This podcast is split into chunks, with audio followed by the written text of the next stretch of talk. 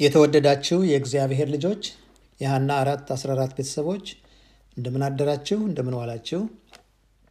እግዚአብሔር አምላካችንን እጅግ እናመሰግነዋለን። በዚህ ማለዳ ደግሞ በአዲስ ኃይል በአዲስ ጸጋ ሊያቆመን ስለወደደ ለሁላችንም በያለንበት ሰላሙና ጸጋው ስለበዛ ስሙን እንባርካለን። ጥናታችንን ካለፈው እንቀጥላለን። የዛሬውን ጥናት ከእግዚአብሔር ቃል ከሮሜ ምዕራፍ ሁለት ከቁጥር 17 ጀምሮ ጥቂት ቁጥሮችን በማንበብና በመጸለይ እንጀምራለን። አንተ ግን አይሁዳዊ ብትባል በሕግም ብትደገፍ በእግዚአብሔርም ብትመካ ፈቃዱንም ብታውቅ ከሕግም ተምረህ የሚሻለውን ፈትነህ ብትወድ በሕግም የእውቀትና የእውነት መልክ ስላለህ የእውሮች መሪ፣ በጨለማ ላሉ ብርሃን፣ የሰነፎችም ማስተማሪ፣ የሕፃናትም መምህር እንደሆንክ በራስህ ብትታመን እንግዲህ አንተ ሌላውን የምታስተምር ራስህን አታስተምርምን? አትስረቅ ብለህ የምትሰብክ ትሰርቃለህን? እግዚአብሔር አምላካችን ሆይ በዚህ ማለዳ በእኔና በወገኖቼ ላይ ስለበዛው ምሕረትህ ስለ ቸርነትህ እናመሰግንሃለን። ጌታ ሆይ ስንት ጊዜ ተሸከምከን፣ ስንት ጊዜ ቻልከን፣ ስንት ጊዜ ታገስከን፣ ስንት ጊዜ ማርከን። ለዚህ ለተትረፈረፈው ምሕረትህ የምንከፍልህ አንዳች የለም። ምስጋናና ክብር ውዳሴ ላንተ ይሁን። እግዚአብሔር አምላካችን ሆይ ይህ ጸጋ ለእኛ እንደተትረፈረፈ እኛም ደግሞ በልጆቻችን ላይ የሚታይ የምህረትና የቸርነት የፍቅርና የርኅራሄ መንፈስ እንዲትረፈረፍላቸው እንለምንሃለን። ጌታ ሆይ በዚህ ማለዳ ደግሞ ልታስተምረን ያለውን አንተ ተናገረን፣ እኛም ሰምተን የምናደርግ እንድንሆን አግዘን። በጌታ በኢየሱስ ክርስቶስ ስም አሜን። እንግዲህ ወገኖቼ እስካሁን እያጠናን ያለነው በጣም የተያያዘና እጅግ በጣም የተቀራረበ ነገር ግን በየቀኑ በጥልቀት የሚሄድ እንደገና ደግመን ደጋግመን እንድናስብበት እግዚአብሔር የፈለገው ነጥብ ነው። ይህም ሁለቱን ነገሮች እያጣጣምን እንድንሄድ ሁለቱን ነገሮች እጅግ አድርገን እያጣመርን እያዋህድን እንድንሄድ ቤታችንን ልጆቻችንን ስንመራ ምሕረትንና ፍትህን ፍቅርንና ርኅራሄን በአንድነት እያጣመርን ማስኬድ እንደሚገባን ነው እየተማርን ያለ ነው እና ዛሬም በዚህ ሆኖ የምንቀጥለው። ኃይለኝነትም ሆነ ከልክ ያለፈ ማንደላቀቅ ከቶ አይለመዳችሁ ይላል የዛሬው ነጥብ መጀመሪያው ሀሳብ በጣም ኃይለኝነት ከልክም ያለፈ ማንደላቀቅ ወይም ማሞላቀቅ እንደሚባለው ህፃናት ህፃናትን በከባድ ዘለፋ ተስፋ ለሚያስቆርጥ ወይም ደግሞ በቁጣ ለሚያበሳጭ ቆይቶ ደግሞ ስሜት ሲቀየር በመሳም ወይም ጎጂ በሆነ እርካታ የተመኙትን ወይም ደግሞ የወደዱትን በመስጠት በማባበል በኋላ አፍኖ ለሚገድላቸው የእርማት አይነት ርኅራሄ ከቶ የለንም ይላል። እንዲህ አይነት ምሪት፣ እንዲህ አይነት ልምድ ከቶ ሊወገድ ይገባል። በመጀመሪያ ከተቆጣን፣ በመጀመሪያ ከተነደድን፣ የፈለግነውን ካደረግን በኋላ እንደገና የምናደርገው አግባብ የሌለው ማባበል የማባበል ስሜታችን ሲቀየር የምናደርገውን ነው። እንግዲህ እዚህ ላይ ትምህርቱ አጥብቆ የሚቃወመው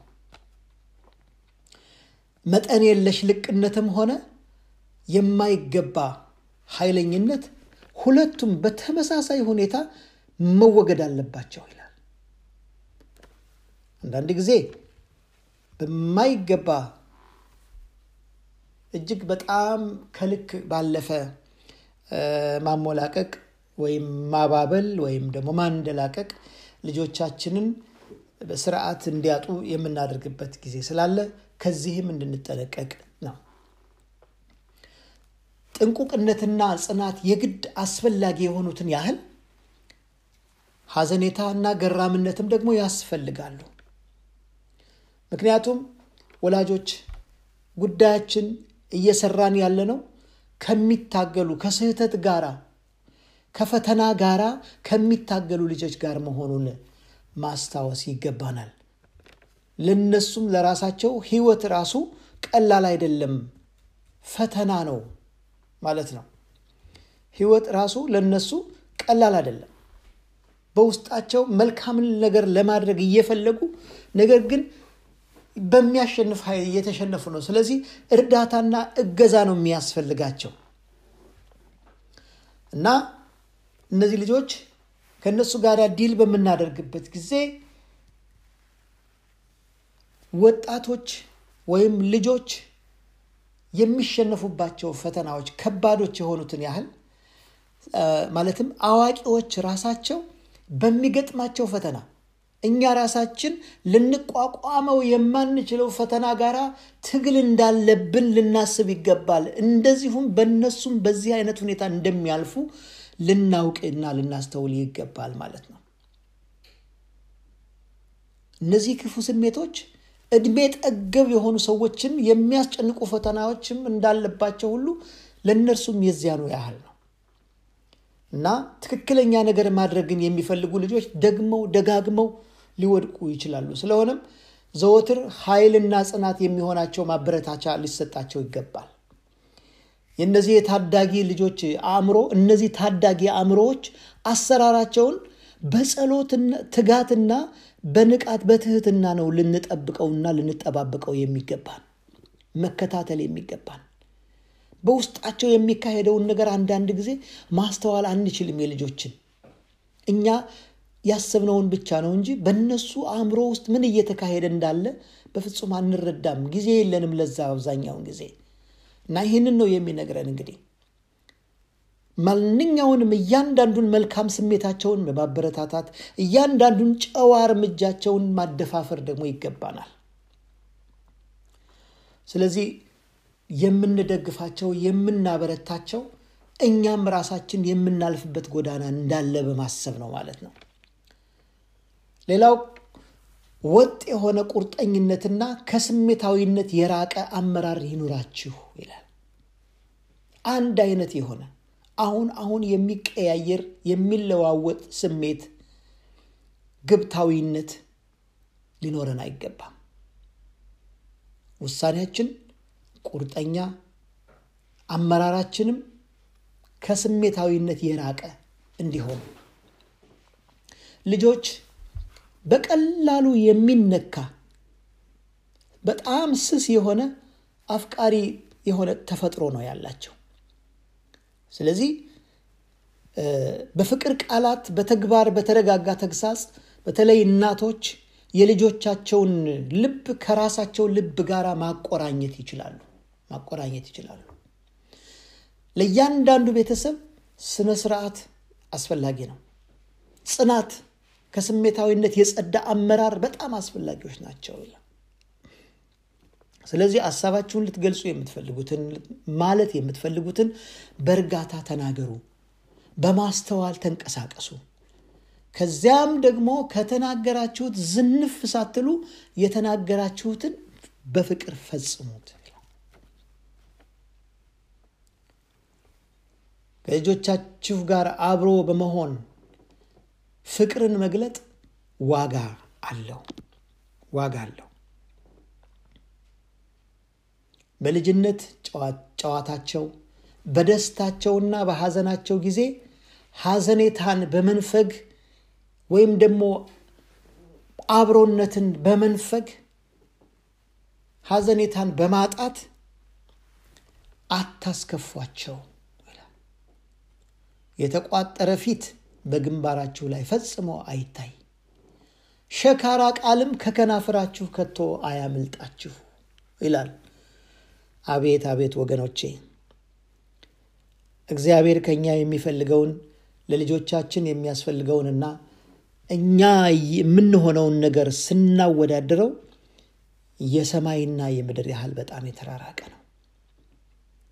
ጌታ ጸጋውን ያብዛልን፣ ምሕረቱን ያብዛልን። ወገኖቼ በእንደዚህ አይነት ሁኔታ በእንደዚህ አይነት የአባትነትና የእናት ፍቅር እናትነት ፍቅር ልጆችን ለማስተዳደር ለመምራት የምንችልበትን እርሱ ጸጋ ካልሰጠን በስተቀር ከየትም ልናመጣው አንችልም።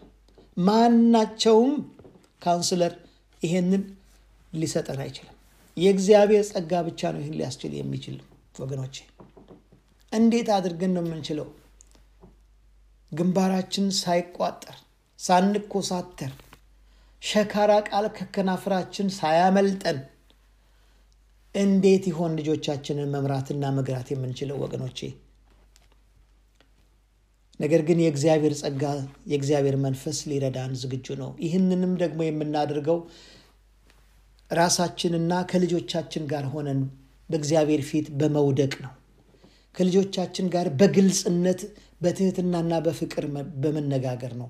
እነሱን እንደኛ እንደ አንድ አዋቂ አድርገን በመቁጠር የሚጎዳ ሀሳባቸውን ደግሞ እጅግ በመጠንቀቅ ለነርሱ በሚገባ ለነሱ በሚመጥን መልኩ በትህትና ስናገለግላቸውና ስንመራቸው ነው ይህንን ልናገኝ የምንችለው እና በደስታቸው በሐዘናቸው ምክንያት በጨዋታቸው ምክንያት እኛ በተለያየ መልኩ ልንረበሽ እንችላለን። ልንናው አእምሯችን ሊናወጥ ይችላል። ነገር ግን አንዳንዴ ድምፃቸውን መስማት እንኳን የማንፈልግበት ጊዜ ሊኖር ይችላል። ነገር ግን ይሄ በጣም ፈታኝ ጊዜ ፈታኝ ሰዓት ስለሆነ ራሳችንን በመግታት በትዕግስት ከእግዚአብሔር ጸጋን መለመን ያስፈልገናል። የሁሉ ሲሆን ደግሞ ግን ደግነት ቢሆንም የራሱ ገደብ እንዳለው ደግሞ ልናስተውል ይገባል። ስልጣን በጽኑ ቁርጠኝነት መደገፍና መጠበቅ አለበት። አለበለዚያ ግን ብዙዎች በፌዝና በንቀት ይመለከቱታል።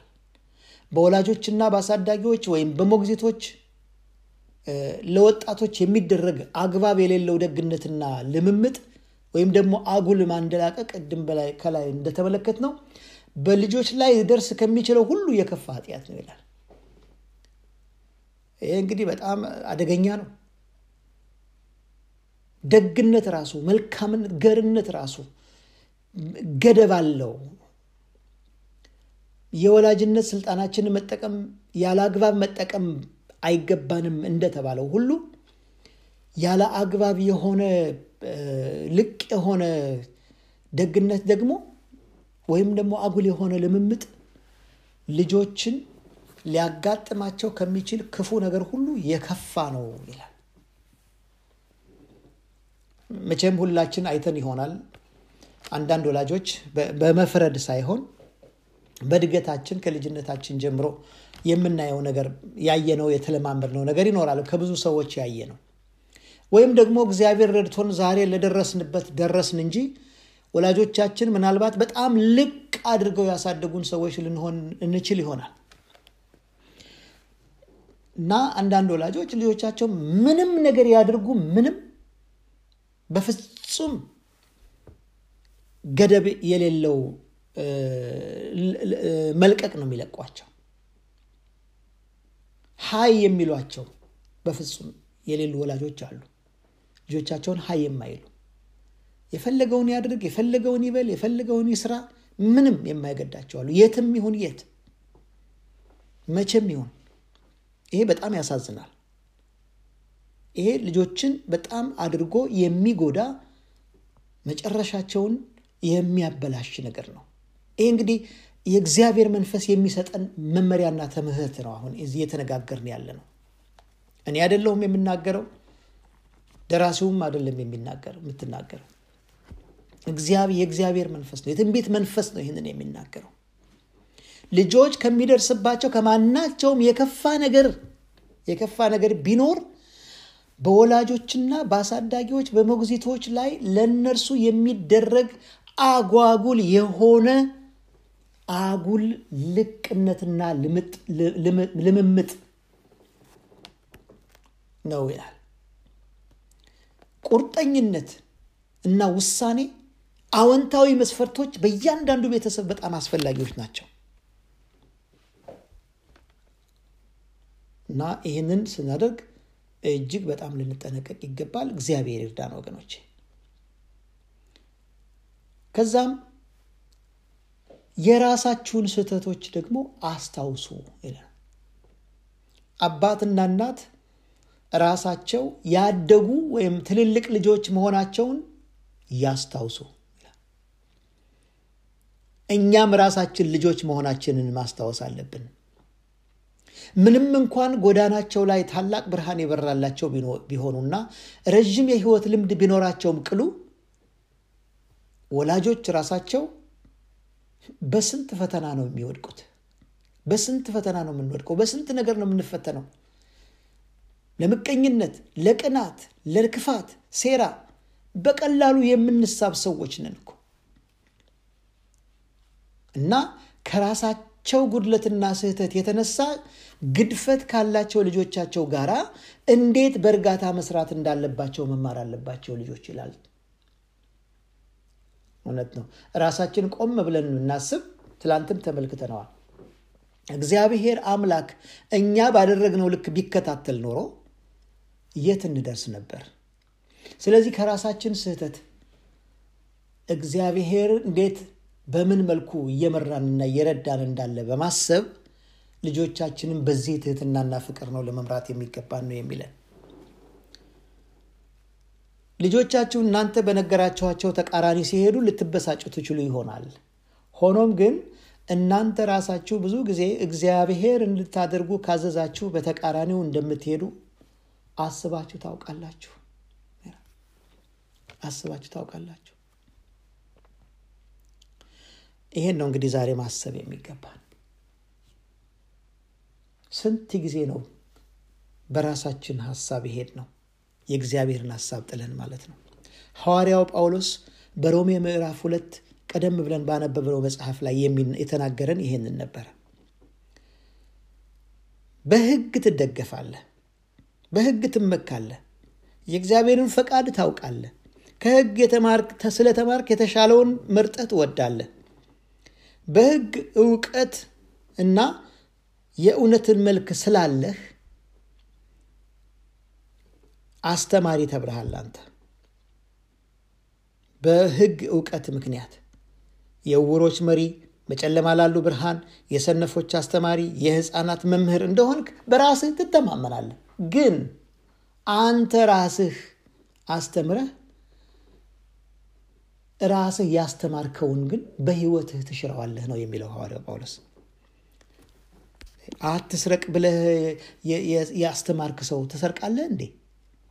አታመንዝር ብለህ ያስተማርክ ታመነዝራለህ እንዴ?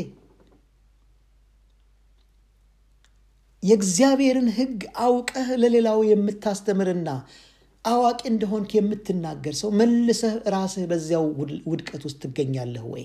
ይሄ ነው የእኛ ባህሪ እንግዲህ ይሄ ነው የእኛ ማንነት። ይህንን ማንነታችንን ጠንቅቀን ማወቅ ይገባናል። እግዚአብሔር ከዚህ ነፃ እንዲያወጣን ማለት ነው። በምንናገረው የምንኖር ሰዎች እንድንሆን ያን ጊዜ የልጆች ሕይወት በእኛ ላይ የሚያዩትን የሚያሳይ ይሆናል ማለት ነው እና ወገኖቼ እግዚአብሔር በዚህ ጸጋ በዚህ መንፈስ ሁላችንንም ይሙላን። ተናግረን ማድረግ መኖር እንድንችል ልጆቻችንን መምራት እንድንችል እግዚአብሔር በጸጋው ያግዘን። ጌታ ይባርካችሁ። ቀናችሁ ይባረክ። ሰላም ዋሉ።